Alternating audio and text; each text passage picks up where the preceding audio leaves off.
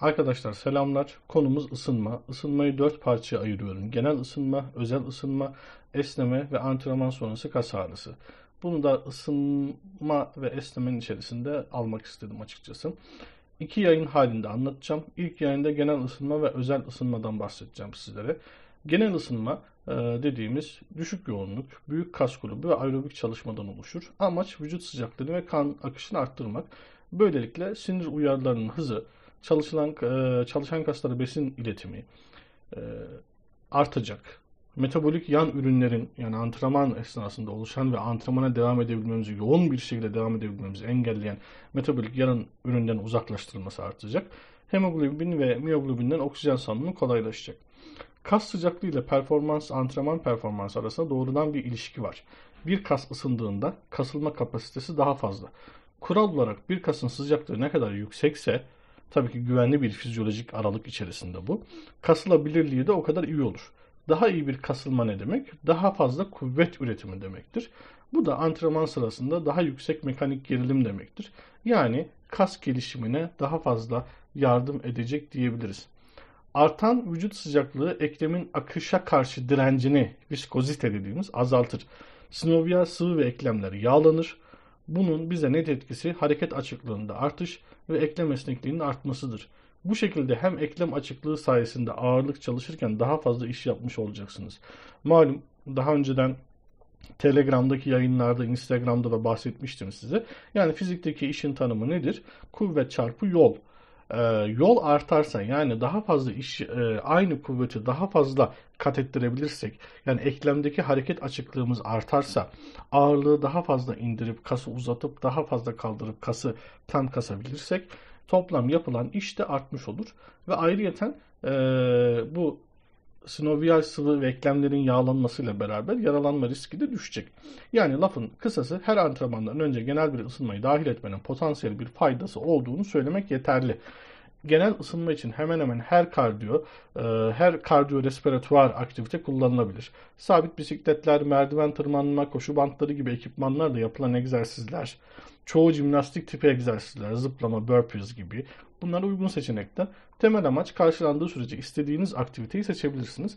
Genel ısınmanın yoğunluğu düşük olmalı. Antrenman yoğunluğunu tahmin etmek için algılanan efor yani RPE dediğimiz ölçeğinin bir, derece, bir derecelendirmesini kullanmanızı öneririm.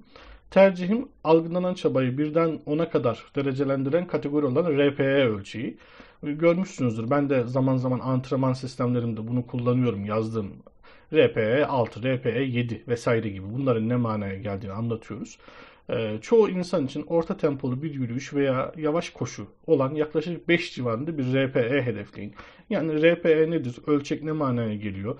RPE 1'den 10'a kadar ölçeğin manası ne her bir harfin? Açıp bakın. Buradaki 5'i istiyoruz yani.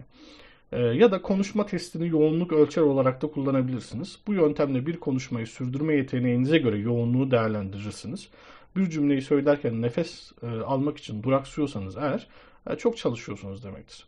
Genel ısınma için ihtiyacınız olan şey 5 ila 10 dakika. Hafif bir ter atmak için yeterli. Antrenman için ayırdığımız kaynaklarımızı fazla harcamama, harcamayalım. Ee, burada tamamen kendimizi tüketmeyelim yani. Performans sırasında veya e, sonrasında yorgunluk veya nefes darlığı hissetmemeliyiz. Eğer öyleyse çok sıkı çalışıyorsunuz demektir ve egzersiz yoğunluğunu azaltmalısınız. Burada bahsettiğim tabii ki ısınma ile alakalı. Unutmayın bunu bir kardiyo seansı olarak ele almıyoruz. Bu bir kardiyo değil. Buradaki amaç sadece vücut dokularımızı ısıtmak ve kan akışını hızlandırmak. Kardiyo respiratuar faydaları elde etmek için vücut yağını azaltmak için değil. Şimdi gelelim özel ısınmaya. Özel ısınma genel ısınmanın bir uzantısı olarak düşünülebilir. Antrenmandaki aktivitelere benzer egzersizler kullanarak özel ısınma yapmak üzere olduğunuz antrenman için nöromüsküler dediğimiz yani sinir kas verimliliğini arttırır. Özetle vücudunuz hareketleri yüksek bir yoğunlukta gerçekleştirmeden önce taklit yani prova eder. Bu da çalışma setleriniz sırasında daha iyi performans sergileyebilirsiniz anlamına gelir. Şöyle düşünün hani matbaalarda önce kalıplar oluşturuluyor. Ondan sonra seri üretime geçiyorsun. İlk belki o kalıbı oluşturmak zor olan kısım. Kalıp oluşturulduktan sonra yüzlerce, binlerce o kitaptan, o yayından basabilirsin.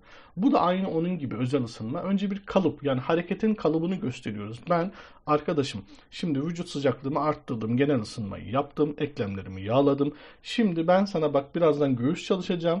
Göğüs lifleri de böyle uzayıp kısalıyor şeklinde e, bench press atıyorum. Bench press'te bir ısınma. Bu ısınmanın amacı bu. Sadece vücuda o kalıbı vermek. Vücudu yormak değil yani. Kesinlikle yormak değil. Antrenmana olan katkısının en üst seviyeye çıkarmak için özel ısınmadaki egzersizler antrenmandaki hareketleri mümkün olduğunca yakından taklit etmeli. Benzer e, kalıplar olmalı. Örneğin bir bench press yapacaksak özel ısınma ideal olarak bench press'in düşük ağırlıklı setlerini içermeli. Uygun bir alternatif şınav olabilir. Çünkü hareket kalıbı bench press'e benzer. Ancak antrenmana olan katkısı hafif ağırlıklı bench press kadar büyük olmaz. Her zaman özel ısınmanın setlerini maksimum tekrara, tükenmeye varmadan çok önce durdurmamız gerekiyor. Amaç kaslarımızı yormak değil dediğim gibi yoğun antrenman için fiziksel ve zihinsel olarak hazır olmamız adına egzersizi hissetmek. Egzersizin kalıbını vücuda göstermek, hatırlatmak. Özel ısınma özellikle kuvvet antrenmanı gibi düşük tekrar aralıklarında antrenman yaparken çok aşırı önemli. Düşük tekrarlarla yapılan antrenmanlarda hareket başına en az birkaç özel ısınma seti yapılması gerekir. Genel kural olarak şunu söyleyebilirim. Ee, ilk set 1 RM'nin yaklaşık %40-50'sine, ikinci sette 1 RM'nin yaklaşık %60-70'inde yapılabilir. Yani %40-50 demek ortalama 30-40 tekrar çıkacak bir ağırlık kullanmak. %60-70 demek de ortalama 12-20 tekrarlık çıkacak bir ağırlık kullanmak demek. Tabii ki bu ağırlık kullanıp maksimum gitmiyoruz. Bu ağırlıkla e, rezervimizde 4 tekrar bırakacak şekilde yapıyoruz. Mesela 12 tekrarlık bir ağırlık aldım diyelim. Ee, ne yapıyorum? 8. tekrarda kesiyorum abi. 12'ye gitmiyorum. Rezervimde 4 bırakacağım. Daha yüksek olması gereksiz aşırı yorgunluğa neden olur. Potansiyel olarak ters etki yapar. Yani asıl çalışacağım setteki e, gücümü düşürür. Unutmayın burada verdiğim sayısal değerler özellikle kuvvet antrenmanı gibi düşük tekrar. Yüksek çalışmalar, yüksek ağırlık çalışmalar için 3-6 gibi. Gelelim diğer tekrar aralıklar için nasıl bir ısınma yapılacağına. Detayına girmeden genel olarak söylemek gerekirse 8-12 tekrar aralığında yapacağımız hareketlerdeki genelde ya da biz bunu hadi 8-15'i çıkaralım. Ee, burada e, nedir? Hipertrofi antrenmanlarında. Hareket bileşik bir hareket ise yani bench press gibi, işte row gibi, e, overhead press gibi diyelim. %50 bir RM ile yine rezervimizde 4 tekrar kalacak şekilde bir ısınma yeterli. Yani %50 RM ile kastım işte 20-30 tekrarlık diyelim hadi. 20-30 tekrarlık bir ağırlıkla rezervimde 4 tekrar olacak şekilde bir ısınma yapmam yeterli. Eğer şimdi bileşik hareketle başladım antrenmana ve daha sonra izolesi varsa izole için ekstra ısınmaya gerek kalmayabilir. Yani bench press yaptım barla, dumbbell'la yaptım. Chest fly'a geçtim, machine fly'a. Onun için ısınma setine gerek yok. Şimdi eğer 15 tekrar üstü bir şey yapacaksak 20-25 tekrar gibi bir hareket varsa zaten burada ısınmaya gerek yok. Çünkü yapacağımız setin ilk başındaki tekrarlar bir nevi bu ısınmayı gayet iyi bir şekilde yerine getirecek.